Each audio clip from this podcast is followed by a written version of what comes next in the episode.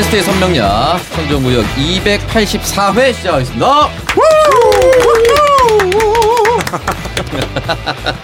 저 이거 잘합니다. 네. 아, 댓글에 네. 시커먼 것들끼리 여자 없이 하는데 들을만하다 이런 게 몇 개 올라와서 반갑다고요. 아, 네. 나머지는 다 김태현 여기였습니다. 그런데 아, 여기 딱 앉아 있으면 바로 창문이 보이는데 창문 밖에서 보면 신내 날 것 같아요.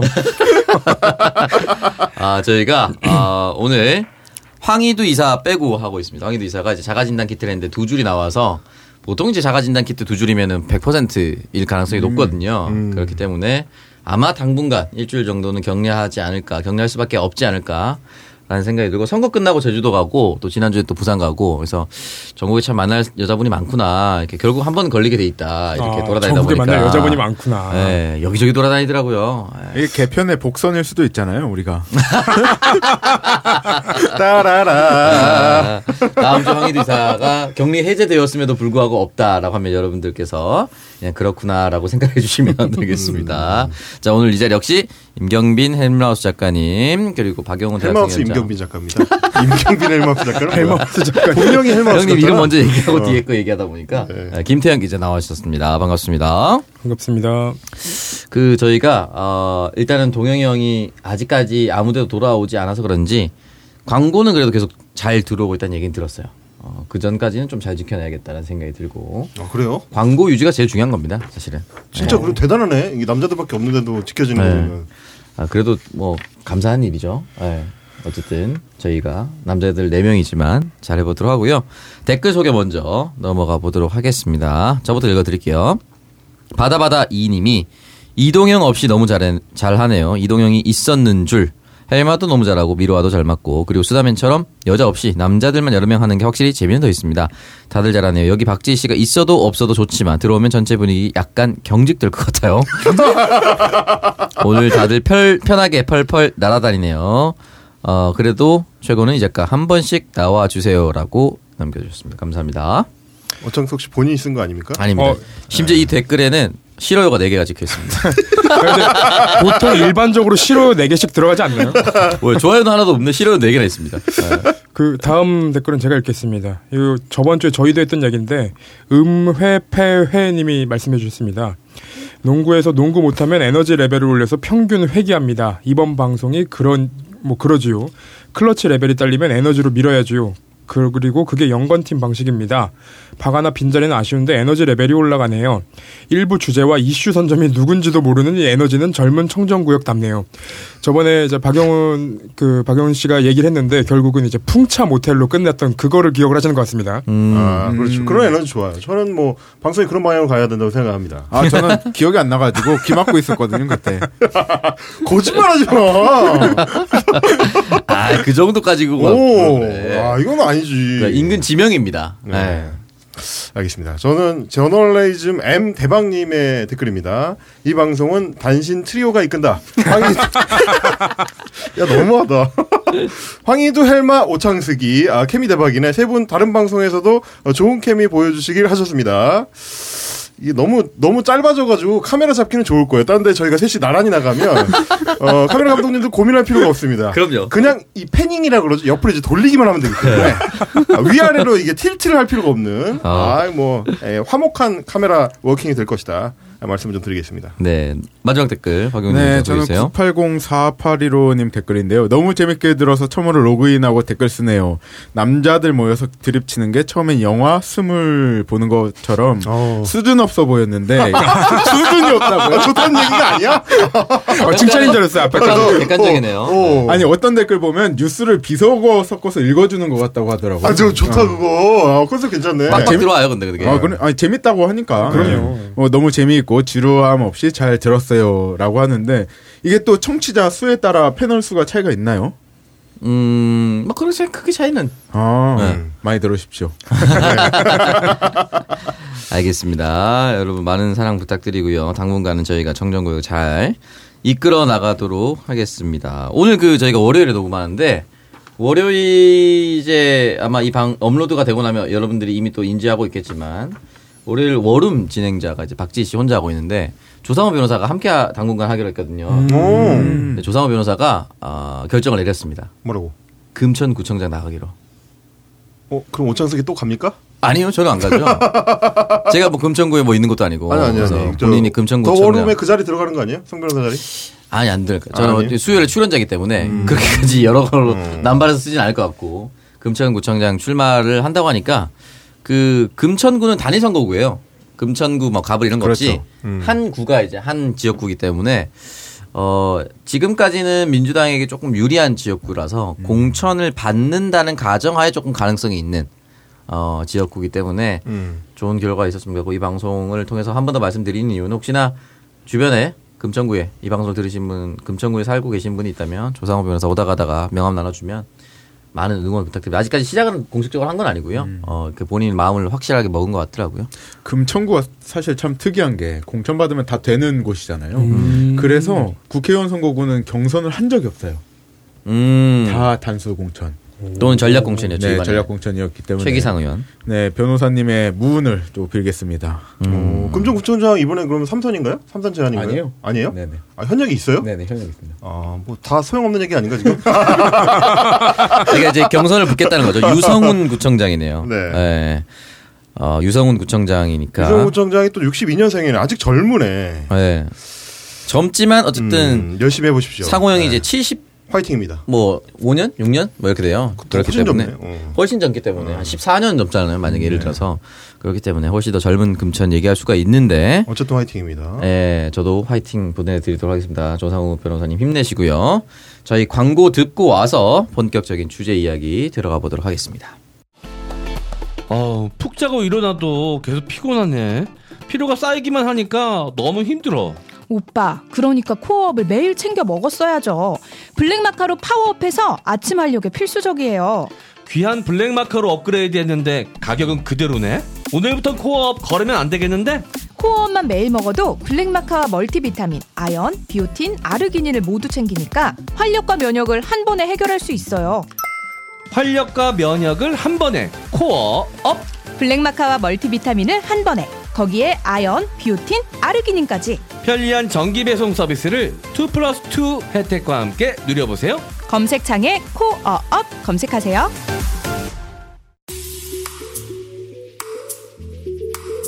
가족을 보살피는 것은 중요한 일입니다. 내 자녀가 깨끗한 환경에서 건강하게 자라는 것 모두 중요한 것들입니다. 에어컨은 사용할 때마다 곰팡이가 있다는 걸 알고 있습니다. 에어컨을 끌 때 송풍으로 말려도 소용없다는 것도 이미 알고 있습니다. 광고를 들으면서 올해는 곰팡이 제거를 꼭 해야겠다 생각을 하지만 또 잊고 지나칩니다. 요즘은 코로나 때문에 살균에 대한 관심이 더 많아졌습니다. 이번 여름은 굿모닝 케어의 특허 기술로 곰팡이와 코로나 걱정 없이 지내는 것은 어떨까요? 안녕하세요 여러분, 손문선입니다. 제가 매일 아침 먹는 게 있는데요. 일어나자마자 뭘 먹어요? 그럼요. 아침에 마시는 은하수 사과즙 한 잔. 아침 사과는 금사과, 모르세요? 사과즙엔 설탕이 많이 들어간다던데? 아니에요. 물 한 방울도 넣지 않은 100% 순수 사과즙, 은하수 사과즙이라고요. 문선씨, 외출하면서 뭘 이렇게 많이 챙겨요? 아, 이거 오늘 제가 만나는 사람들 주려고요. 은하수 사과즙이랑 석류즙, 블루베리즙, 맛있고 몸에 좋은 건 나눠 먹어야죠. 제 사회생활 비결이랄까요?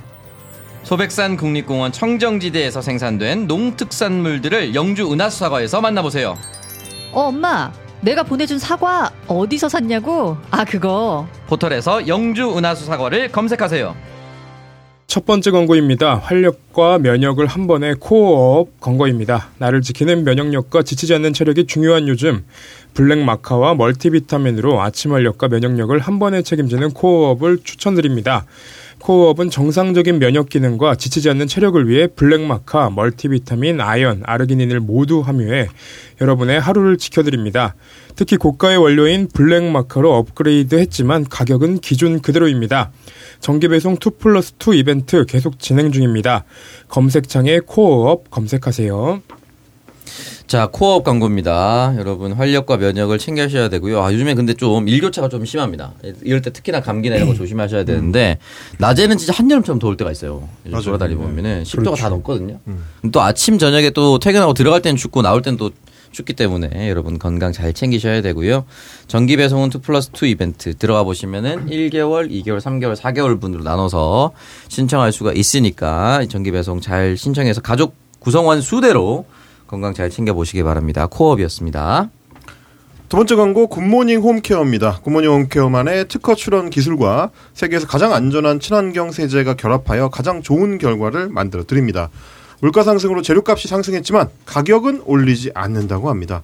세척할 때 사용되는 물은 중금속 녹물이 깨끗이 제거된 물이라서 아토피 같은 민감하신 분들도 염려하지 않으셔도 된다고 합니다. 미리미리 준비해서 상쾌한 여름 보내세요. EJ 굿모닝 홈케어 또는 청정구역 굿모닝 홈케어 검색하시면 됩니다. 굿모닝 홈케어 대표번호 1877-9344입니다. 자, 굿모닝 홈케어 저는 이제 이미 3월에 불러서 이제 청소를 다 끝내놨습니다. 보통 이제 4월부터 저희가 왜 그런지 모르겠는데 4월부터 중앙 집중식이에요. 에어컨을 내가 내 돈 내고 쓰는데도 전체에서 안 틀어주면 에어컨이 안 나옵니다. 우리 오피스텔 좀 특이한 편인데 그래서 일단은 미리 청소를 해놨습니다. 더우면 바로 틀려고 했는데 오늘 틀어보니까 아직 안 틀어놨더라고요. 오피스텔에서. 왜 이러는 거야? 내가 틀면 내가 돈 내는데도 왜 안 틀어주는 거야 도대체? 오피스텔이 좀 오래된 오피스텔 아니에요? 최근에 지었어요. 3-4년밖에 안 됐어요. 중앙 난방은 들어봤는데 중앙 냉방도 처음이에요. 아니, 에어컨 전체를 셧다운 해놨어. 아니 약간 윤석열식이네 관리사무소가. 그러니까 이해를 할 수가 없어. 뭔가 왜? 기대했던 만큼 안 나오잖아. 왜 이 짓거리를 하냐고. 내가 내 돈 내고 쓰겠다는데. 되게 비싸지 않아요? 월세도? 월세도 좀 비싼 편이죠. 엄청 비싼 건 아닌데 또 그렇다고 해서 엄청 싼 편도 아니라서. 하여튼 굿모닝 홈케어 광고였습니다. 네, 여러분 굿모닝 홈케어 너무너무 좋으니까요. 친절하게 잘 대해주시니까 많은 사랑 부탁드리겠습니다. 네, 다음은 은하수 사과입니다. 세 번째 광고는 건강한 과일즙과 신선한 과일이 있는 곳 은하수 사과입니다. 간혹 새로운 고객님들이 은하수 사과즙은 사과가 수확되는 가을에 사과즙을 많이 만들어 1년 동안 판매하는 것이냐는 질문을 해주십니다. 그렇지 않습니다. 은하수 사과에서는 고객님들께 보내드리는 사과즙은 한 달 이내에 착즙한 신선한 사과즙만을 보내드리고 있습니다. 가을에 수확한 사과를 사용 시기별로 별도의 창고에 보관하고 늘 신선한 즙을 착즙해 보내드립니다. 사과 역시 스마트 저장 기술을 활용, 사용 시기별로 나누어 보관하고 판매하고 있습니다. 봄이 되어도 신선하고 맛있는 사과즙과 사과를 약속드리겠습니다. 포털 사이트에서 영주 은하수 사과 검색 부탁드립니다. 자, 영주 은하수 사과입니다. 다른 사과즙과 비교했을 때도 압도적으로 맛있는 영주 은하수 사과의 비결은 벌레 먹거나 조금만 썩어도 그 사과를 착즙하지 않는다고 합니다. 온전하게 진짜 그 사과를 판매할 수 있을 정도의 상품성이 있는 사과만 착즙하기 때문에 훨씬 더 맛있고 당도가 높습니다. 그리고 시기별로 수확해서 냉장고에 날짜별로 이제 다르게 보관을 하기 때문에 흔히 말해서 만들어 놓고 오래된 사과즙이 나가거나 그런 게 없습니다. 애초에. 그렇기 때문에 많은 분들이 좋아해 주고 계시고요. 홈페이지 가보시면은 특히나 계속해서 할인 행사 진행하고 있고 미르 패키지 진행하고 있으니까요. 많은 사랑 부탁드리도록 하겠습니다. 은하수 사과였습니다. 오늘 첫 번째 얘기는 결국은 이제 총리 나랑 눈이 마주치자마자 웃죠? 네, 아니 그냥 바꿔봤어요. 네. 총리 얘기 안 할 수가 없습니다. 그렇죠. 네, 총리 얘기 안 할 수가 없고 초대 총리가 누가 될까 좀 저도 관심이 많았고 애초에 안철수가 될 수도 있다라고 생각했지만 어쨌든 백지 신탁의 허들 넘기는 전 어렵다고 보고 그냥 백지가 돼버린 거 아닌가요? 안철수는? 네? 왜요? 받은 게 아무것도 없는 것 같아요. 당으로 가야죠. 당으로 가서 이준석하고 당권 경쟁을 해야죠. 이제 당권을 경쟁을 시키겠죠 아마. 그렇죠. 네. 그럼 뭐가 남은 거예요 안철수한테? 안철수 경쟁만 남은 건가요? 안철수 선수가 제일 못하는 게 경쟁 아니에요? 네. 붙으면 항상 지잖아 밀려나고. 그러니까 공부라는 경쟁 말고는 정치판에 와서 경쟁은 뭐 제대로 된 적이 한 번도 없지 않나. 혼자 뭘 해야 되게 잘하고 누구랑 네. 경쟁하면은 보통 져요. 네. 그래서 당 밖으로 밀려나고 이런 패턴이기 때문에. 그렇기 때문에 안철수가 사실 지금까지는 뭐 그래도 인수위원장이라는 명예로운 자리 한번 해먹어봤다 정도까지 있는 거고 앞으로 뭘 받을 수 있을지는 본인의 정치력인데. 상황적으로는 이제 당권을 이준석 밀어내고 흔들 수 있는 좋은 카드라 당분간은 활용도가 있을지 모르겠는데 앞으로 어떻게 될지 잘 모르겠습니다. 그 인수위 구성될 때 안철수가 자기의 지분을 한 인수위의 5분의 한 4 정도를 자기한테 달라고 했었나 봐요. 굉장히 많은 수를 달라고 했었는데 5분의 4요? 네, 5분의 3, 5분의 4 그 정도. 협상을 굉장히 못하시네. 협상을 제정신인가? 그냥 던져놓고 근데 이제 완전히 그 협상을 받을 수 없는 카드가 되니까 한 3분의 1도 못 넣은 상태에서 자기 사람들 조금 넣는 걸로 뭐 만족을 한 거라고. 아, 이게 만약에 사실이면 진짜 등신인 게 기본적으로 인수위에 사람을 많이 잡아 넣는다고 해서 자기 힘이 세집니까? 그렇죠. 그러니까 인수위 주요 요직에 내 사람 몇 명을 받고 네 사람 몇 명을 내각에 집어넣을 수 있을까? 그렇죠. 이걸 고민해야지 진짜 파워거든요. 예를 들어서 뭐 행안부 장관을 네 사람은 좀 꼭 꽂아달라라고 해서 이제 다른 거 포기하겠다 해서 뭐 경찰이나 이런 데서부터 좀 본인이 스스로가 자유롭거나 그렇죠. 뭐 그런 걸 보여줘야 되는데 이거는 무슨 뭐 인수위에 사람 많이 잡아놓는다고 해서 뭔 힘이 있습니까? 그러니까 진짜 되게 중요하고 정확한 얘기해 준 게 인수위원장 맡을 때 그리고 그 전만 하더라도 당연히 안철수가 스무스하게 첫 총리 간다. 이렇게 모두가 생각하고 있고 인식하고 있었으니까 인수위원장에서 그칠 게 아니고 자기가 총리직을 가느냐 마느냐를 엄청 중요한 카드로 쓸 수 있는 거잖아요. 네. 그렇죠. 내가 이걸 던져버리면 나머지를 다 쑤셔넣을 수 있는 거 아니야. 그렇죠. 그럼 장관 뭐 15개 중에서 최소한 나한테 5개는 줘야지. 내가 총리 안 할게. 이렇게 할 수 있는 걸 먼저 던져야 되는데 인수위 꾸리는 데부터 5분의 4를 나를 달라 그러면 아 그럼 그냥 총리도 꺼지세요 이렇게 되는 거잖아요. 그렇죠. 아무것도 못 받을 수 없는 상황이 되는 거죠. 그 새정치민주연합 때 안철수 후보에 대한 썰이 하나 좀 내려오는데 안철수 후보는 그때 저희가 당대표가 여러 명이었잖아요. 김한길 하고도 당대표하고 뭐 공동당대표도 하고 네, 당대표 하기 전엔 문재인 대표가 당대표였고 협상 테이블에 오면은 본인이 생각해온 협상안을 갖고 온대요. 협상안을 갖고 와서 던져요. 던지고 이대로 안 하면 전 나갑니다. 하고 나가버린다. 이 협상이 될 리가 있냐고. 그럼 아무도 안 잡잖아. 보통. 아무도 안 잡지. 그리고 양쪽이 완전히 자강두천인 게 윤석열도 거의 남의 얘기는 전혀 안 듣는 사람이고 안철수도 남의 얘기는 전혀 안 듣는 사람이니까 둘 다 서로 뭐 내 것만 찾겠다고 얘기를 하다가 뭐 안철수가 이길 수 있나요? 윤석열이 당선인인데 뭐 그냥 진 거죠. 뭐. 이제 변수가 뭐냐면 제가 이제 여의도 주변에 그 아는 사람들한테 들었을 때 보니까 소위 이제 서초동 팀이라 그러잖아요. 네. 여의도에 이제 공식적인 국민의힘 선대위 말고 서초동 팀이 훨씬 세다는 얘기는 이제 대선 시절부터 이제 쭉 나왔던 얘기인데 대선 끝나고 이제 당선 확정되고 난 직후부터 주변에 이 서초동 멤버들 중심으로 해가지고 사람 구한다는 얘기가 엄청 돌았어요. 그래서 저도 이제 아는 저 친구 이제 변호사가 있는데 그 변시 출신의 이제 조금 뭐라 그래야 되나 좀 이렇게 소장파 네. 좀 똘똘하다 이제 정평이 나 있는 친구가 하나 있는데 그 친구한테도 박영수 쪽 사람을 통해서 같이 일하자는 제안이 왔다는 거예요. 근데 이제 그 친구는 원래 진보신당 출신에다가 지금 뭐 완전 민주당 메인이지. 네. 당연히 갈 리가 없는데 그런 사람한테도 이제 손을 뻗어온다는 거는 그래서 그 친구도 이렇게 주변에서 얘기한 게 뭐였냐면 그러니까 윤석열 당선자나 혹은 그 주변의 핵심 멤버들 입장에서는 국민의힘도 자기네 여당이 아니라는 거예요. 내심으로는 국민의힘에 대한 어떤 신뢰가 높지도 않고 그 정당에 대한 어떤 애정이나 이런 것도 애초에 없었으니까 그런 사람들 입장에서는 이렇게 외부에서 사람들 좀 더 끌어들여가지고 아예 쪼개나가거나 아니면 내부의 물갈이를 완전히 하거나 이런 것까지도 지들 딴에는 뭔가 생각을 하고 있다. 새 시대당을 한번 예상해 볼 수 있을 것 같아요. 김한길 대표가 막후에서 굉장히 큰 역할을 하고 있다는 이야기 많이 들려요. 그렇기 때문에 그런 것도 기대해 볼 수 있겠고 지금 윤석열 후보 입장에서는 안철수 후보를 총리까지 시키지 않아도 된다는 게 왜 그러냐면 지금 여론조사 결과 어떤 여론조사 결과에 따르면 안철수 후보표의 38%는 윤석열 후보에게 37%는 이재명 후보에게 갔다는 거예요. 그쵸. 단일화 효과가 뭐가 있냐. 총리 시킬 필요가 없다라는 명분까지 만들어지고 있죠. 실제로도 지금 총리 안 시켰다고 해가지고 뭐 여론조사에 반영되거나 이런 거 전혀 없잖아. 그렇죠. 전혀 없죠. 아무도 신경 안 쓰잖아요. 나라도 안 주겠어요. 이것도 그냥. 보면은 2012년부터 그래도 정치 짬밥이 10년이나 되는 사람인데 이 정도 거물이 명분도 하나 못 만들고 자기 이슈 파이팅도 못하는 거예요. 저는 이준석의 정치가 정말 싫고 전장현이랑 싸우는 건 싫지만 어쨌든 이준석이 계속 오르락내리락 하게끔 만들잖아요. 본인 스스로가. 그렇죠. 이준석 얘기를 하게끔 만들어요. 근데 안철수는 본인 이름을 얘기하게끔 만들고 있는 상황을 못 만듭니다. 예를 들어서 총리도 그냥 던지고 그냥 물려나면은 뭐 바보야 등신이 아니면 약점 잡혔어 이런 얘기만 듣거든요. 아니면 백지신탁 때문이야. 이게 인터뷰할 때도 윤석열 정부에 도움이 되는 가장 큰 방편으로 생각해보겠다. 총리까지 포함해서 고려해보겠다라고 해야지 안철수가 되나 안 되나. 이 싸움으로 계속 좀 여론이라도 좀 형성되지. 그냥 처음부터 놓은 것처럼 얘기를 해버렸잖아요. 그러니까 이런 식으로 하니까 안철수는 처음부터 안 줄 생각이었고 본인도 생각이 없었구나. 돈 포기하기 싫었구나. 이렇게 되는 거예요. 그러니까 안철수가 가장 크게 정치적 영향력을 저는 발휘했을 때가 박원순한테 접어줬을 때라고 생각하거든요. 그렇죠. 그때는 안철수가 될 것처럼 보였는데 접어줬으니까 안철수가 멋있어 보였거든. 이번 총리도 만약에 본인이 주가를 좀 띄우려면 내가 할 것처럼 했다가 포기를 해주거나 내가 할 것처럼 하거나 누구한테 양보를 해주거나 이런 식으로 해야지 안철수가 멋있다. 대단하다는데 이거는 뭐 돈 포기하기 싫어가지고 그냥 안 한 것처럼 보이잖아요. 그쵸. 저는 진짜 내막은 잘 모릅니다. 저 극적 단일화가 있었던 이면에도 저는 뭐 여러 가지 변수가 있었을 거라고 봐요. 그냥 정권 교체에 대한 대의도 있었겠지만 하다못해 뭐 윤석열 후보가 검찰일 출신인데 뭐 어떻게 협상했는지 난 알 수가 없잖아요. 그렇지. 그러니까 뭐 딸 잘 지내시죠? 뭐 이렇게 뭐 했을 수도 있고.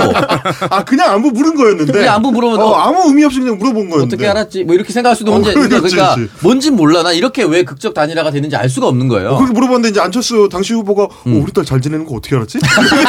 생각을 한 거죠 이제 혼자. 안철수 후보 측에 굉장히 안철수 후보가 가까운 분과 제가 알긴 아는데.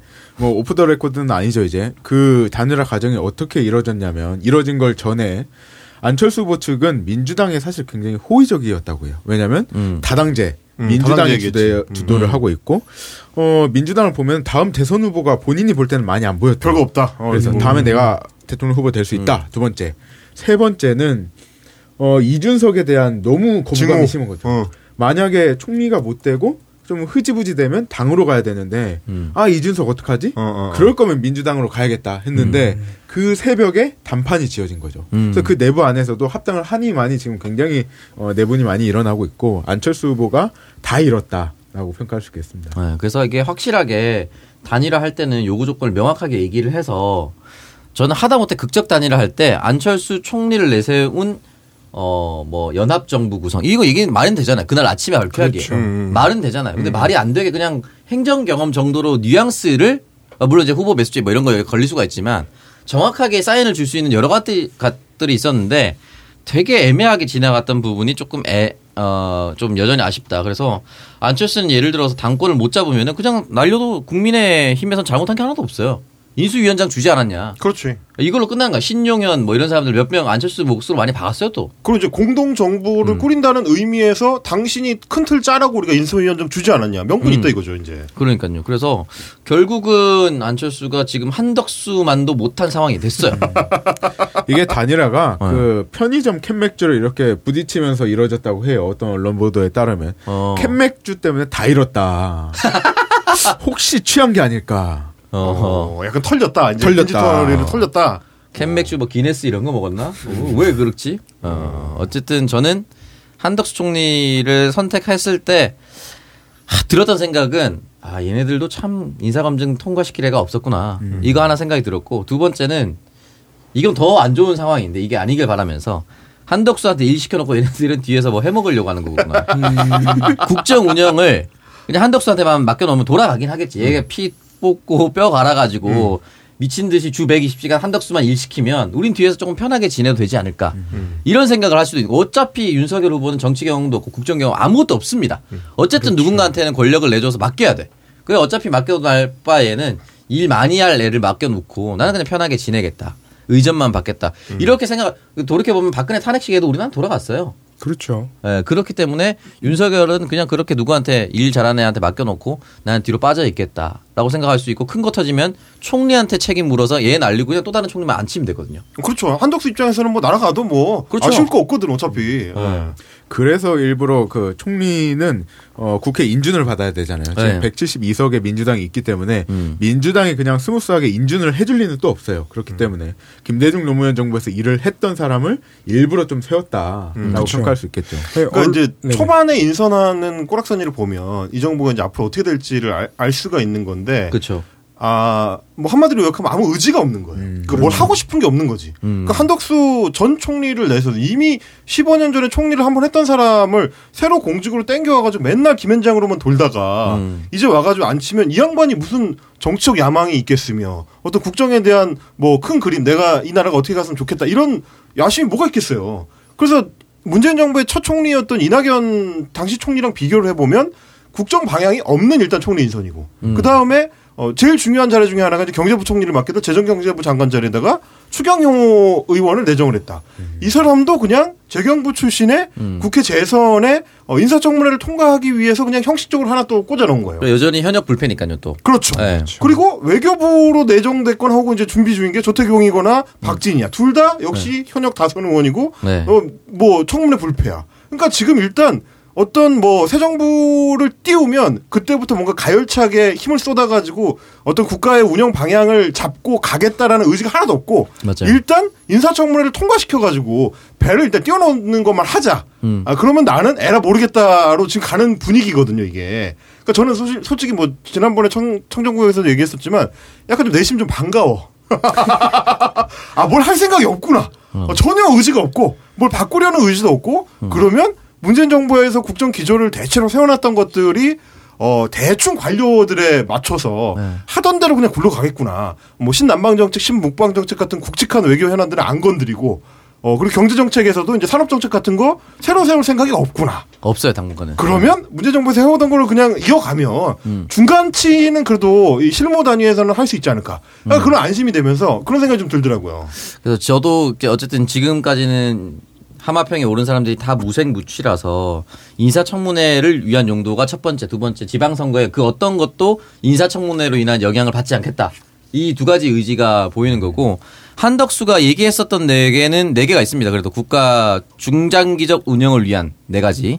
국익 외교와 국방 자강력, 재정 건전성, 국제 수지 흑자 유지, 생산력 높은 국가 하나만 한 얘기. 이거 얘기 안 하는 정부가 이상하지 않아요? 그렇죠. 사실상 이제 문재인 정부의 국정 기조죠. 네. 재정 건전성은 이제 물론 이제 이 문재인 정권을 공격하기 위한 용도로 깔아둔 거라고 굳이 따지면 그렇게 얘기할 수 있는데. 근데 이제 홍남기의 기조야.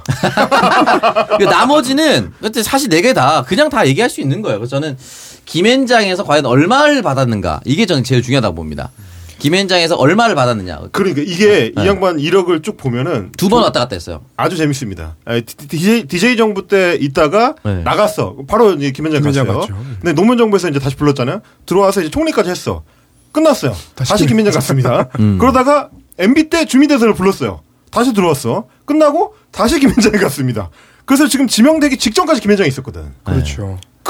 근데 과연 얼마를 받았는지 이게 핵심이 뭐냐면 2007년에 인사청문회 통과할 때만 하더라도 우리나라의 인사청문 제도가 지금처럼 빡세지 않았어요. 아 그럼요. 그리고 노무현 정부 마지막 총리였기 때문에 다 그냥 대충 했거든. 어차피 뭐 끝났는데 뭐 이렇게 생각해가지고 뭐 1년 차에 못 채우는 총리였단 말이에요. 10개월인가? 뭐 그랬기 때문에 적당히 해서 넘어갔어. 근데 이번에는 아마 다르게 볼 가능성이 있고 또 하나는 뭐냐면 총리하고 끝났잖아요. 네. 그러니까 사실 이제 경력하기 낮거든. 그러면 이제 내가 뭐 어디 뭘 또 하겠어. 그렇죠. 그러면 그때부터는 본격적으로 긁어들였을 가능성이 있어요. 나쁜 데서 많이 했죠. 그렇죠. 본격적으로. 그때가 문제인 거지. 이 10년이 문제인 거죠, 이제. 근데 이게 지금 언론 보도만 보면은 민주당이 과거에 뭐 자신들 정부에서 일했던 사람이었고 그리고 만약에 무차별로 공세를 할 경우에는 자승자박의 딜레마가 있다는 언론 보도가 나오기 시작했어요. 그러면 이게 단순히 이제 기자들의 어떤 분석만 있는 게 아니라 국민의힘에서도 이런 프레임을 갖고 나오지 않을 거라는 게 너무 뻔하게 예상이 되는 상황이라 만약에 민주당에서 이제 한덕수 총리 후보자 관련해 갖고 후보자가 맞는 거죠. 한덕수 총리 후보자 죄송합니다. 한덕수 전 총리 겸 총리 후보자. 전 총리 겸 호칭이 이상.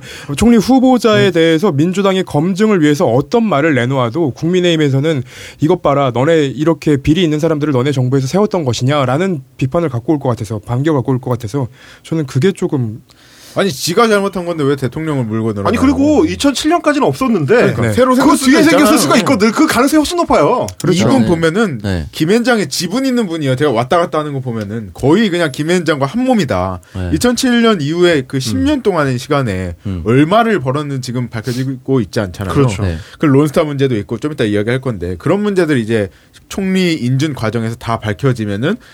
민주당 입장에서는 인준을 하지 않을 가능성이 크죠. 저는 이제 그 김현장에 처음에 두 번 들어갔을 때는 상징성으로 관료들, 그러니까 뭐 행정 관료를 만났을 때 이야기를 좀 쉽게 하거나 아니면은 뭐 전화번호 몇 개 좀 줘, 뭐 이런 거 할 수 있다고 보면 봅니다. 그 기업에서 악의적으로든 뭐 선의로든 기업을 위해서는 데리고 올 수가 있는데 말씀하셨다시피 그 2013년 이후의 행적은. 이렇게 세 번이나 부를 정도면 진짜 뭔가 필요해서 도움이 된다는 거 아니에요? 아, 그렇죠. 이 정도 부른다는 거는. 아니, 근데 그거는 그럴 수밖에 네. 없어. 이분의 이력을 보면 안 한 게 없어요. 대통령 보고 다 했거든. 경제관료는. 네, 그렇죠. 통상교섭본부장, 초대 통상교섭본부장 했죠. 그리고 청와대 경제수석 했죠. 그리고 산업통상부 차관 했죠. 그리고 했죠. 경제부 총리 했지. 그다음에 국무총리 했잖아.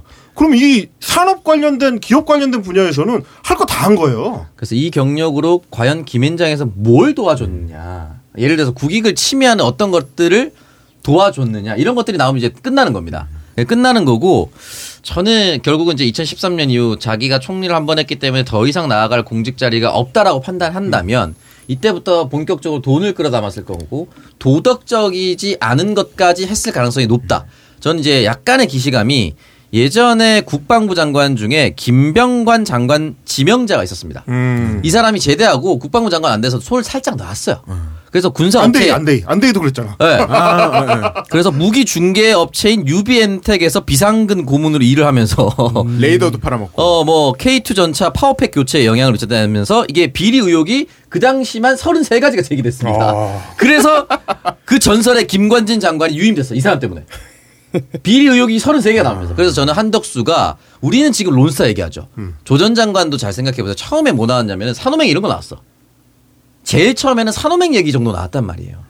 그러다가 다른 이제 입시비리나 이런 것들을 야당에서 이제 발목 잡고 터트리면서 더 길게 됐는데 우리는 지금 론스타를 얘기하고 있지만 그 다른 또 다른 론스타나 또 다른 무언가가 분명히 있을 가능성이 있다. 그래서 저는 무난하게 노무현 때 시켰기 때문에 무난할 것이다 라고 얘기하지만 노무현 때까지는 무난할 수 있겠지. 그 이후에는 어떻게 되는가. 아니 그리고 이제 여의도에 지금 국힘애들이 돌리는 그 썰이 뭐가 있냐면 한덕수가 처가가 원래 굉장히 부자이기 때문에 그런 분야에서는 이제 큰 문제가 없을 것이다라고 저한테 가끔 이제 찌라시 돌려주는 민주당 당직자분도 이야기를 하는 거예요. 그러니까 내가 뭐라고 할게요. 맨 처음에 윤석열도 똑같은 얘기했다. 처가가 돈이 겁나 많기 때문에 이분은 재정적으로는 아무 문제가 없는 사람이다. 그때 인사청문회 똑같은 얘기했거든. 그렇죠. 그 부분은 파봐야 되는 거고 다만 이제 말씀드리고 싶은 거는 김현장이라는 특수성이에요. 이게 김현장에서 뭔 짓을 했는지가 나오려면 김현장 내부에 내부 고발이 있어야 되거든. 근데 김현장은 내부 고발이 안 나오는 조직이에요. 네. 전통적으로. 왜냐면 내부 고발 안 할 정도로 돈을 졸라 많이 줘.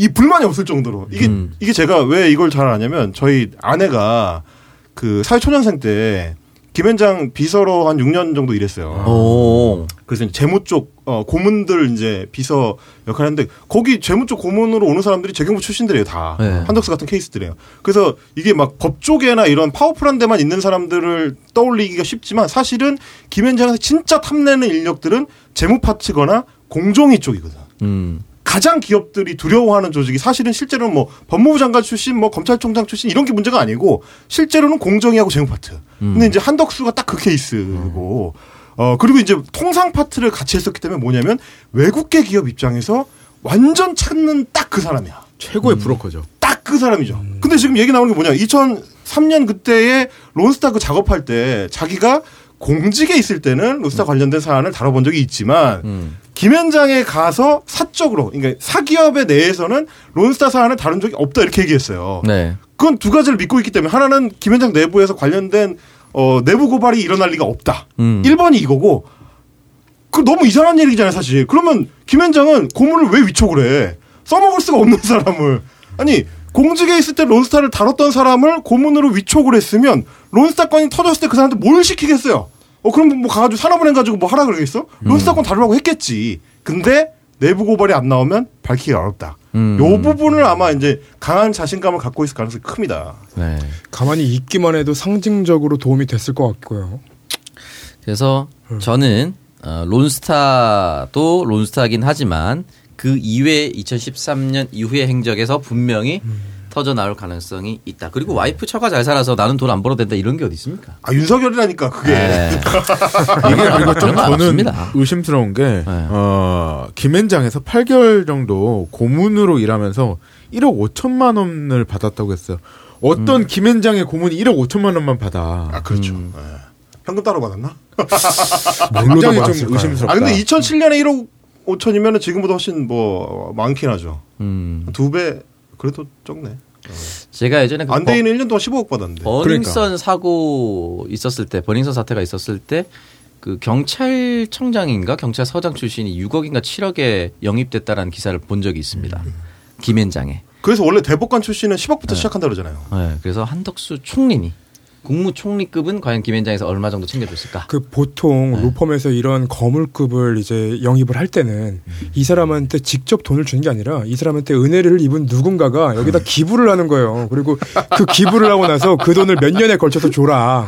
그런 식으로 가는 거죠.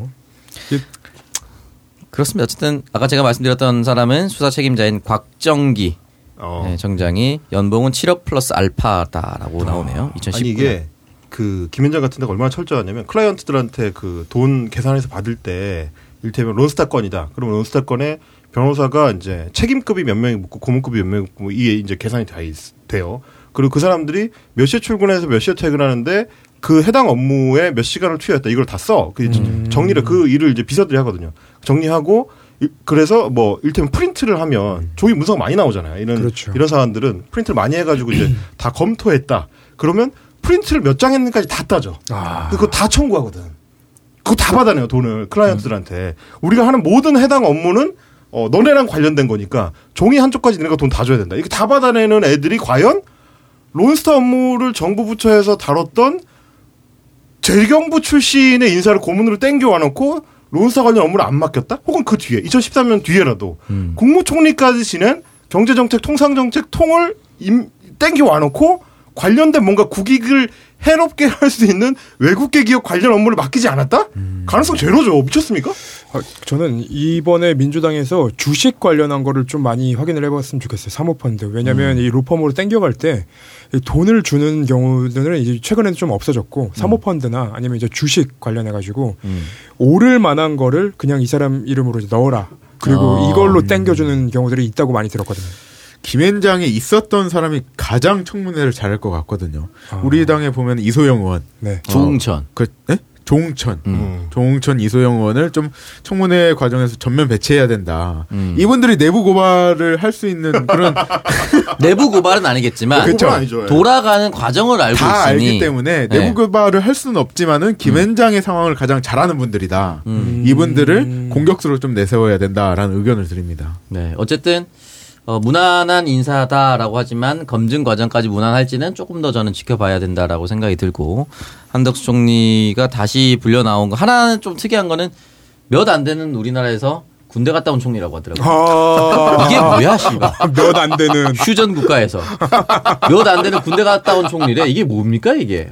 하긴 뭐 대통령도 군대 갔다 왔으니 그게 또 욕 처먹을 수 있으니까 그런 것도 아마 조금은 고려되지 않았을까. 네, 그런 생각이 좀. 들면서 네 번째인가 그렇대요.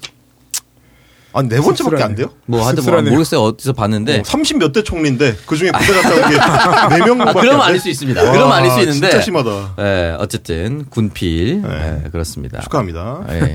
알겠습니다. 다음 이슈로 좀 넘어가 보면은 글쎄요. 이거 뭐 윤핵관은 아니고 충암고 이 얘기는 뭡니까? 용산 집무실 아이디어도 여기서 나왔다. 용산 집무실 아이디어 자체가 누구 기자의 머리에서 나왔다. 뭐 그런 경향신문 뭐 군사 전문 네. 기자 그렇죠. 뭐 이런 얘기하던데. 뭐 차 마시다가. 근데 저는 아직까지도 궁금한 게 오피셜하게 그러니까 윤석열 그 인수위 윤석열 캠프에서 용산으로 집무실을 이전해야 되는 이유를 뭐라고 설명을 하는 건가요? 그러니까 오피셜하게 우리가 알기로는 뭐 국민소통. 일단 청와대를 나와야 돼. 그렇죠. 1번이야. 그러니까. 가면 네. 청와대를 나와서 광화문으로 가려고 그랬는데 네. 광화문에 못 간대. 그럼 어디로 가지? 이러다가 이제 용산으로 간 거죠. 그러니까 오피셜하게는 요거지.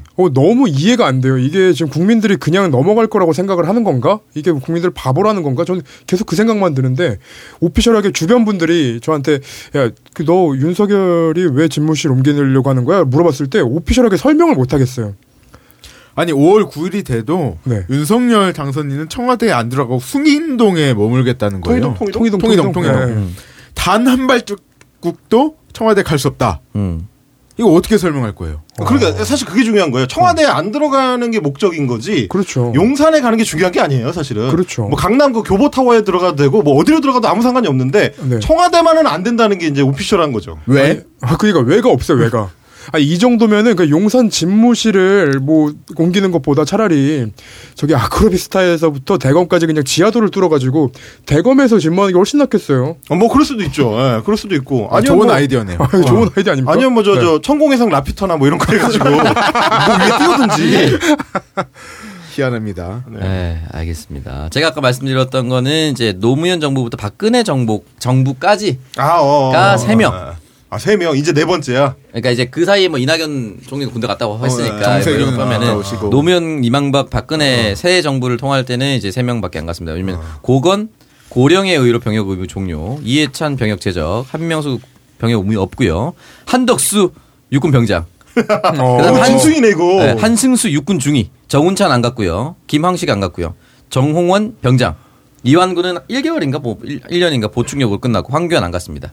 단마진으로. 그 유명한 단마진. 단마진이죠. 그래서 뭐 여러 가지가 있는데 어쨌든 저는 요 얘기 짧게 남기면서 앞으로 그 통이동 출퇴근을 어떻게 할지 지켜보는데 충암고 근데 이게 사실은 이제 당분간은 언론에서 그 이름 짓고 싶어서 안달이에요 일단은.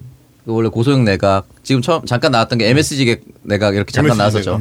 살짝 나왔다가 청와대 내각이 시작되면 본격적으로 이제 이름 지으려고 이제 지금 충암고 얘기도 한번 했다가 윤핵관 얘기도 했다가 서초동 얘기도 한번 했다가 초기 장관들 세팅이 끝나고 나면 예쁜 이름이 하나 나와 있을 겁니다 분명히. 네이밍 센스를 한번 기대해 볼 만하겠죠. 네, 네. 그럴 것 같습니다. 저희 광고 듣고 와서 이어가도록 하겠습니다.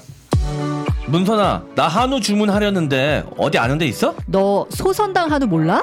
소선당? 그래, 소선당. 한우 2+ 등급만 엄선해서 전문 정형사가 직접 손질하고 손으로 썰어서 배송하는 곳이야. 그게 중요해? 당연하지. 같은 등급이라도 누가 손질했느냐에 따라 맛이 달라진다고. 게다가 소선당 한우는 가격도 착해서 마트나 동네 정육점 가격으로 최고급 한우를 맛볼 수 있어. 아, 난 왜 몰랐지?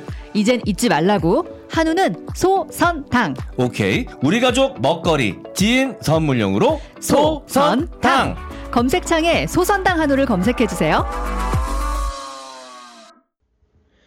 홍승민 경영 컨설팅입니다. 코로나 국면에서 사업하기 참 쉽지 않습니다. 하지만 잘 찾아보면 유용한 정부 지원금이 있습니다. 신제품 개발, 제품 판매를 위한 마케팅, 생산, 그리고 더 나아가 수출 전략까지 모두 지원금을 받을 수 있습니다. 과연 내가 여기에 해당되는지, 해당된다면 어떤 지원금을 받는지, 또 지원금 금액은 얼마나 되는지 혼자 찾기 어려우시다면 저희 홍승민 경영 컨설팅을 찾아주십시오. 업종별로 다양한 지원금을 받는 방법, 스타트업부터 중소기업 모두 성공할 수 있습니다. 지금 바로 홍승민 경영 컨설팅을 검색해주세요. 첫 번째, 진짜 한우 소선당 한우 광고입니다. 유명 한우 식당에 납품되는 2+ 등급의 한우를 집에서 더 저렴하고 더 편하게 맛보실 수 있는 곳 소선당 한우입니다. 소선당 한우는 매주 다양한 구성의 한우 모듬을 할인 판매합니다. 등심, 안심 같은 유명한 부위는 물론이고 치맛살, 제비추리, 엎진살 같은 특수 부위까지 다양한 부위를 저렴하게 만나보실 수가 있습니다. 직접 키우고 도축, 손질하는 전 과정을 직접 관리하는 곳만이 모든 부위를 자신 있게 판매할 수가 있습니다. 포털 사이트에서 소선당 한우 검색 부탁드립니다. 드리겠습니다. 자, 소선당 한우 홈페이지 들어가 보시면은 한우 특수 부위 모듬도 판매하고 있고 등심, 안심 이렇게 부위별로 판매를 하고 있는데 저는 최근에 그 암장기에서 알등심뿐만 아니라 모듬 다 먹어봤는데 아 진짜 맛있습니다. 이게 이 가격대를 만약에 조금이라도 소고기를 판매하는 식당으로 가는 순간 네. 바로 1.5배에서 2배입니다. 아. 네, 그 정도로 저렴하게 판매를 하고 있으니까 집에서도 소고기 즐기시는 분들이 많고 또 요즘에 또 바깥에 안 나가시고 집에서 드시는 게 편하신 분들도 있고 또 혼밥 혼술 많이 하시니까. 그쵸. 제가 고기를 진짜 못 굽는데 제가 구워도 맛있더라고요. 다 태워 먹었는데도 고기를 안 굽는 게 좋을 것 같아요. 당신 앞으로. 아니 여기 광고 나오는 거 다 사 먹어봐야 돼요? 제가 한번 사 먹어볼게요. 아, 땡기면 사 먹으면 돼요. 네네. 네. 저도 지금 소선당 주문해놨어요. 네. 네. 그럼 제가 그냥 창석이 형한테 제 주소를 보낼게요. 아니 그러면 한번 우리 이제 남자 5명이서 네. 칙칙하지만 우리 집에서 회식 한번 합시다. 아, 그렇죠, 그렇죠. 뭐 쉽게 할수라도 좋습니다. 네, 그리고 고기는 이제 영훈이가 산다고 했으니까 사서 우리 집으로 보내놓으세요. 요즘은 동생이 용돈 주는 시대래요. 이제 이동학 최고가 나한테 계속 얘기하는 거 만날 때마다. 요즘은 동생이 형한테 용돈 주는 시대라고. 아, 그래요? 네, 그래서 제가 동학이 형한테 용돈 주고 제가 영훈이한테 받으면 결국은 영훈이가 동학이 형한테 주는 거예요. 말세입니다, 말세요. 청년 정치 시대니까 요즘은. 네. 그렇죠. 어쨌든 여러분 소선당 한우 많은 사랑 부탁드리겠습니다. 다음 광고는 홍승민 경영 컨설팅입니다. 현재 진행 중인 서비스 안내해드리겠습니다. 첫 번째로 제조혁신 바우처 사업입니다. 최대 5천만 원을 바우처 형태로 지원하는 사업으로 시제품 제작 최대 3천만 원, 홍보비 최대 2천만 원 이상 지원하는 유일한 사업입니다. 제조업만 해당되니 제조기업은 연락주세요. 두 번째로 정부 지원 개발 사업입니다. 사실 국가 R&D 사업 기술 개발은 정말 어렵습니다.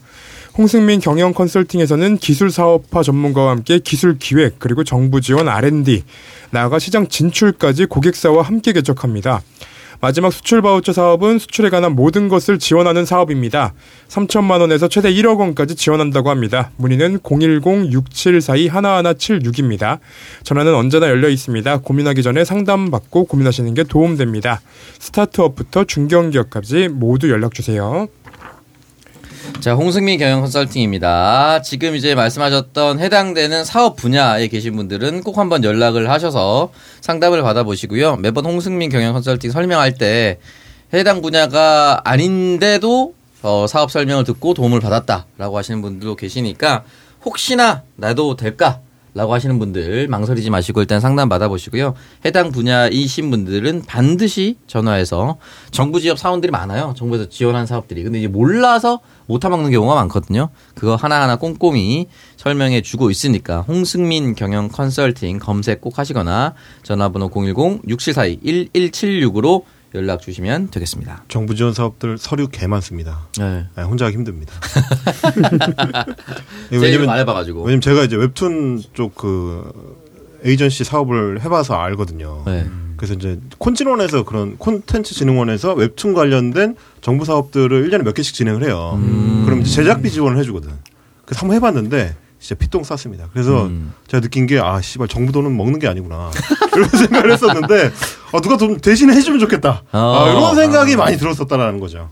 그거를 홍승민 경영 컨설팅이 대신해드립니다. 네, 대신해드리니까 여러분 많은 관심 부탁드리겠습니다.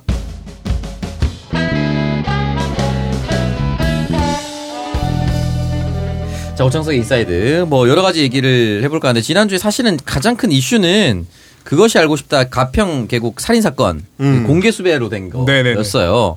네, 요거 말고 다른 거 먼저 얘기를 해보도록 하겠습니다. 그 얘기를 네. 시간이 되면 하고 아니면 요거부터 하는 이유가 뭐냐면 일단은 제목이 식사동 셔틀이었어요. 식사동 셔틀이요? 네, 경기도 고양시 식사동이라고 하는 동네가 있습니다. 아, 동네 이름이 식사동인 거죠? 식사동이에요. 아, 뭐 이렇게 식당이 많아요? 아니, 그렇지 않아요. 왜 그런지 모르겠는데 식사동입니다. 아, 그러니까 식사동 사시는 분들한테는 정말 죄송한데 제가 몰라가지고. 강성범 씨 식사동이고요. 아, 그래요? 제가 알기로는. 아, 이게 약간 그 일산하고, 그러니까 일산이 아니고 고양시하고 네. 파주시 쪽이 동체제로 넘어가면서 되게 애매해진 이름들이 종종 있어요. 제가 지금 사는 그 파주시 그 동네가 목동동이거든요. 목동동이에요? 그러니까 목동이 아니고 목동동이야. 그리고 옆동은 뭐냐면 와동동이에요. 아니 와동이면 와동이지 와동동이야. 왜 그렇게 지은 거예요? 알 수 없죠. 식사동도 아마 뭔가 사연이 있을 거야. 내가 봤을 때 그런 느낌이 있습니다. 자, 동네 이름 사연은 잘 모르겠는데 일단은 식사동이 만들어지고 개발되고 이제 아파트 분양이 될 때 분명히 경전철을 놔준다라고 공약 같은 게 나왔었나 봐요. 물론 이제 도시개발 사업을 할 때 그게 들어가 있었다는 거죠. 네, 보통 이제 사실은 GTX는 착공돼야지 믿을 수 있다 이런 얘기가 있잖아 실제로 경기도에는. 식사동도 마찬가지였던 것 같아요. 그래서 식사동 인근에 있는 사람들은 늘 공약을 했었던 것 같기도 하고. 근데 뭐 이렇게 쉽진 않잖아요. 지역구 어디야 이거 뒤져봐야 돼 이거. 쉽진 않아야 됩니다. 왜냐면 예산 타는 게 예산을 타러 갔다가 예산을 못 받아오는 경우도 많고 하니까 잘 안 되는 경우도 있는데 어쨌든. 이 위시티라는 아파트 단지도 있는데 여기서 경전철을 놔준다 하다가 이제 포기한 거죠. 근데 이 사람들이 아파트에서 인근에 있는 지하철역 있죠. 네. 지하철역까지 가려면 마을버스를 이용해야 되는데 이 마을버스를 역마다 다 서고 도착하면 출근 시간에 40분 정도 걸린다고 합니다. 그러니까 지하철역까지 가는 데만. 역까지 가는데요. 그러니까 그 경기도 고양시임에도 불구하고 풍산역, 백마역, 뭐 원당역 정도 있는데 이 역까지 40분 걸리니 이 40분을 걸려서 도착한 역에서 서울로 출퇴근하려면 다시 40분 걸리잖아요. 그러니까 출근하는데 한 2시간이 걸리는 거야. 그러니까 이러면 이제 개판이 되는 거지. 그렇죠. 그래서 계속 경전철을 놔달라, 직통버스 해달라 했는데 안 됐어요. 그래서 식사동 주민들이 어떻게 했느냐. 자기들끼리 돈을 객출합니다. 객출해서 식사동 셔틀버스를 만듭니다. 아, 동네 사람들끼리 돈 모아가지고 버스를 따로 이제 만들었어요. 불러왔다는 거죠? 네. 네. 그래서 위시티 아파트 사람들 모이세요. 해서 위시티 입구에서 버스를 타고 백마역까지 쏩니다. 그냥. 역 없이. 그래서 15분 만에 도착한 거야. 그러니까 사실 이 아파트 입주민대로 좋고 버스 운전하시는 분들은 이제 운전해서 돈 버니까 좋고 하는데 그렇죠. 중요한 건 문제가 어떻게 발생하느냐. 마을버스 운수업체에서. 이거 불법이다. 그렇죠. 아. 네. 카풀처럼 불법이죠. 네. 아, 타다 옛날 타다. 카풀이 이게 뭐 돈 받으면 불법이지. 그렇죠. 네. 그러니까 뭐 지인 태워주고 이런 거야 뭐 그냥 네, 상관없는데 뭐 돈을 받고 그렇게 원래 가는 경로가 아닌 타다처럼 되니까 그렇죠. 불법이죠. 네. 그래서 기름값 받는 것도 그 불법이 되는 건가요 그러면? 아 그거는 약간 그거랑은 상관없어요. 또 달라요 그건. 네. 그래서 이제 지난해 11월부터라고 합니다.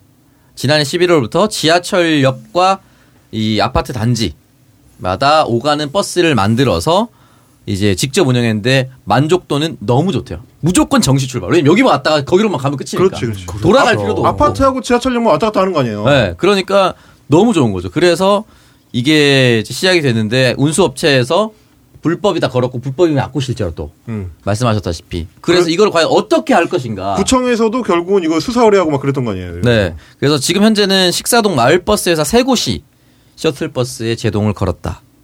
여객자동차 운수사업법 위반이다. 허가받지 않은 자가용 자동차의 유상 운송 금지하는 것이 여객자동차 운수사업법 제81조에 나옵니다. 아, 그래서 이거는 영리행위다라고 운수업체에서는 하고 있고, 식사동 주민은 대법원 판례 근거에서 이거는 뭐 불법이 아니다. 대법원 판례가 뭐냐면은 단체 회원들끼리 운영비를 내서 하면은 유상 운송은 아니다. 그러니까 우리 회원들 거 하는 거다. 그러니까 일반 고객 대상하는 게 아니라 모인 일정한 특정한 일반 회원이기 때문에 이건 유상 운송으로 볼 수는 없다. 그러니까 마치 버스 한 대 대절하듯이 한 거다. 이렇게 된 거죠. 대립하고 있는데 어쨌든 이 부분에 있어서는 이제 하나 더 운수업체가 건 게 영업방해다. 라고도 건 거예요. 그렇죠. 이제 그쪽을 타고 다니게 되면 원래 말버스 타는 사람은 그 말버스 안 타니까. 그러고 이제 영업방해라고 그러는데 또 식사동 주민은 마을버스 회사가 손해가 될 정도로 출퇴근 이용자가 많지도 않다. 아침에만 왔다 갔다 한다. 조금. 그렇죠. 이런 식으로 또 얘기를 하고 있으니까 결국 제가 이걸 가져온 이유가 허용하는 것이 맞을까? 우리가 만약에 정치인의 입장으로 바라보면. 아, 이거 코너 속 코너예요. 약간 이런 거예요? 문제 해결해야 돼요. 박영훈 위원장이 만약에 해당 지역구의 국회의원이야. 둘 다 만나서 너 내 운수업체 사장인데 우리 조직 다 나가도 해서 너 떨어질 거 다음에. 자, 식사동 일산 동구고요. 일산시 갑지역구였다가 지금 고양시 병입니다. 유은혜입니다. 아, 유은혜고요. 유은혜 지금 현직 아니죠. 홍정민 의원이시죠. 아, 그럼 홍정민이네요. 예. 일단 법적으로는 불법일 것 같아요. 왜냐하면 정기성을 좀 따져야 되거든요. 우리가 산을 놀러가는 산악회들은 정기성이 한 번씩 가죠. 그렇죠. 이거는 정기적이고 또 대체 가능한 마을버스가 있잖아요. 그래서 위법일 확률이 굉장히 높은데 차라리 저면은 제가 국회의원 빙의 한번 할게요. 아, 빙의요? 고양시장 빙의 한번 해보면 마을버스 회사가 아침에만 그 노선을 그 아파트에 좀 집중을 할 것 같아요. 아파트에서 백성역, A 아파트에서 백성역 이렇게 순환하는 버스를 배치하고 사실 아침만 지나면은 그냥 원래 노선대로 돌아도 되거든요. 그게 왜 제가 이런 이야기 하냐면 제가 학교를 다니는데 학교 안에 마을버스가 안 들어와요. 아. 그죠. 근데 학생들이 몰리는 아침 시간 9시부터 10시 그리고 학생들이 집에 가는 4시, 5시, 6시에는 그 버스 다른 노선에 있던 버스를 끌어와가지고 이 학교를 돌게 하는 거야. 그래서 일시적으로 노선을 바꿀 수 있다. 시가 마을버스 지원하는 지원금이 또 따로 있어요. 그렇기 때문에 시가 이렇게 협의할 수 있는 상황이고 정말 불법이면은 이게 참 곤란하잖아요. 40분이 걸린다는데 저는 그렇게 해결하지 않을까라고 좀 빙의해봤어요. 그 오전에 순환하는 그 아파트를 그 버스 노선을 만들면. 거기 말고 다른 데서 사는 사람들이 형평성 문제를 제기하면 어떻게 해요? 그러네요. 이게 문제가 뭐냐면 대체로 이제 버스 운영사들이 영세한데 마을 버스 운영사는 특히 영세해요. 그렇죠. 맞아요. 그러니까 아마 그 대체할 수 있는 버스가 없을 확률이 높아요. 이게 서울이나 이런 데에 이제 좀 여유 있는 데랑 또 좀 다르고 경기도는 이제 이재명 지사 시절에 공영화를 많이 해가지고 좀 다른데 그나마 여전히 좀 제대로 안 돼 있는 데가 많고 마을버스는 더 안 돼 있을 거거든요. 이제 이런 문제가 이제 몇 개가 걸려 있을 것 같고 제 생각에는 그리고 제가 이 족같은 그 시스템의 피해자기도 해요. 저도 파주는 이거보다 훨씬 심해. 일산은 버스가 있죠. 우리 동네는 버스가 없어요. 그러니까 일단 버스 대수 자체가 엄청 적고 마을버스인데 40분에 한 대 와요. 네. 아. 우리 신도시인데 운정 신도시인데도 파주시에서 돌리는 마을버스 보면 노선 자체도 몇 개 안 되고 그 이제 마을버스는 그렇다 쳐. 근데 이제 서울로 출퇴근하려면 빨간 버스라고 이제 광역버스 타야 되잖아요. G 붙어 있고 이렇게. 광역버스가 자유로나 제2자유로를 타기 시작하면 서울까지 가는데 20분밖에 안 걸려요. 네. 근데 내가 탄 그 정류장에서 파주 시내를 한 바퀴 돌아. 아. 그게 40분이 걸려요. 그리고 이제 제2자료로 빠져나가는 거죠. 그러니까 사실은 뭐 노선을 어떻게 조정하든지 간에 그게 안 되는 거예요. 답이 없어요. 뭔가. 사실 이런 문제는 그래서 결국은 누가 돈 낼 거냐로 귀결이 되는 거고. 그럼 지자체가 내야 되는 거죠. 실제적으로는. 네.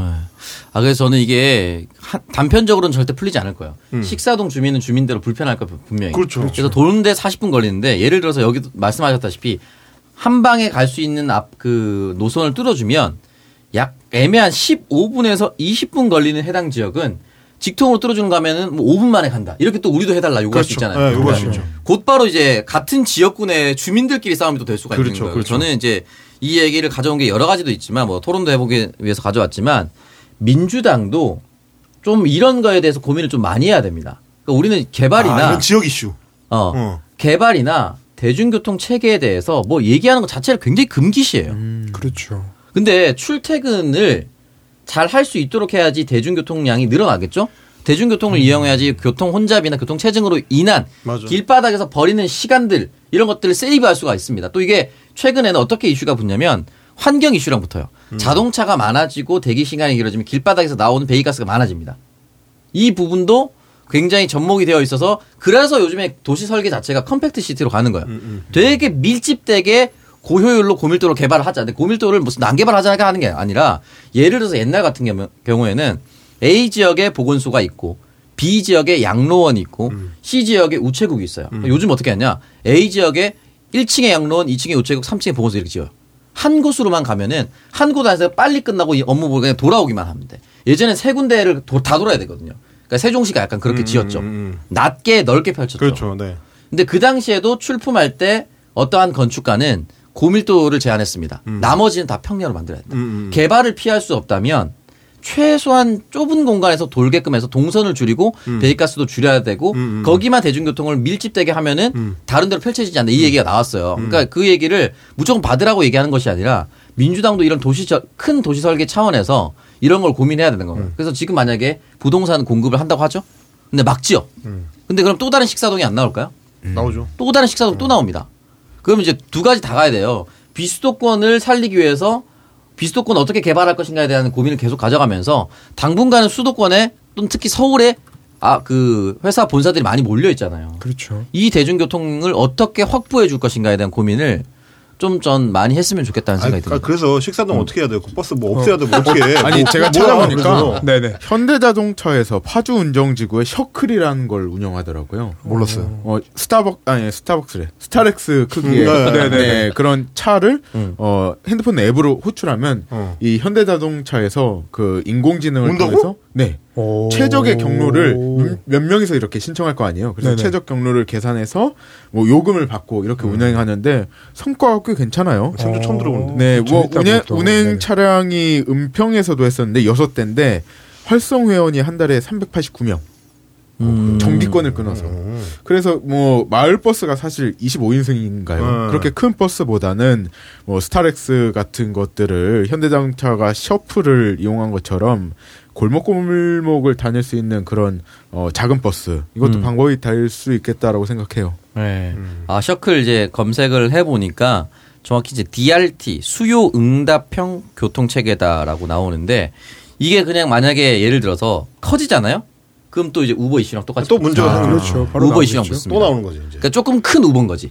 예를 들어서 그러니까 택시 업계가 반발하듯이 마을 버스 업체가 셔클이 정착하면 정착할수록 정착하려고 하면 할수록 마을버스 업체에서 이거 불법이다. 이거 우버랑 뭐가 다르냐 이렇게 붙거든요. 그럼 진짜 또 결정을 내려야 돼. 민주당은 기존의 마을버스 업체의 이야기를 듣기 위해서 셔클을 없앨 것이냐. 그렇지. 아니면 셔클을 수요가 있으니 그대로 내둬야 될 것인가. 이 여러 가지 이야기가 또 나올 수가 있어요. 차라리 있잖아. 그러면 시에서 그 셔틀버스 운영하는데 이제 뭐 버스 운송회사라든가 피해 금액이 있다고 한다면 전년도나 이 셔틀버스가 없었을 때 그 벌었던 그 수익만큼만 보장을 해주고 셔틀버스 이용하게 해주면 되지 않나요? 아 근데 실제로 네. 지금도 많은 그 버스에 대해서 지자체들이 네. 보조를 해주고 있어요. 그렇죠, 많이 해주고 있는 거죠. 근데 이제 그러다 보면은 저희처럼 이제 소위 이제 지방에 사는 사람들, 이거 이제 서울 사람들 전혀 이해를 못 하는데 지방에 사는 사람들 봤을 때는 갑자기 버스 노선이 막 변경돼요. 네. 원래 있던 노선으로 안 가고 이게 버스 운송사 같은 데서 눈치 싹 봐가지고 도에서 안 때려잡는 것 같아. 그러면 자기네 이제 편한 대로 조정을 해버리거나 그래서 맨날 싸워요. 그러다가 이제 경기도지사 저 이재명 지사 있을 때는 그 버스 이슈에 굉장히 경기도청에서 민감해가지고 파주인데 네. 그러다 걸려 도청을 다 불러 와서 조지는 거죠. 아. 그러면 다음 주에 복구돼. 이런 이슈들이 항상 있어요. 지방의 이 버스 문제는 항상 공영과 이 그 어떤 그 민간 기업 사이에 어느 이상한 지점에 서 있기 때문에 얘는 항상 이게 문제예요. 되게 어려워. 그래서 이제 기본적인 뭐 누군가 또 그렇게 표현할 거예요. 기존의 기득권과 신규의 싸움이다. 이렇게 또 얘기를 할 거고. 그래서 이 식사동 문제가 앞으로 그냥 단순히 한 지역의 문제라기보다는 앞으로 어떤 도시를 설계하고 도시를 만들어 나가는 데 있어서 계속해서 나올 문제들입니다.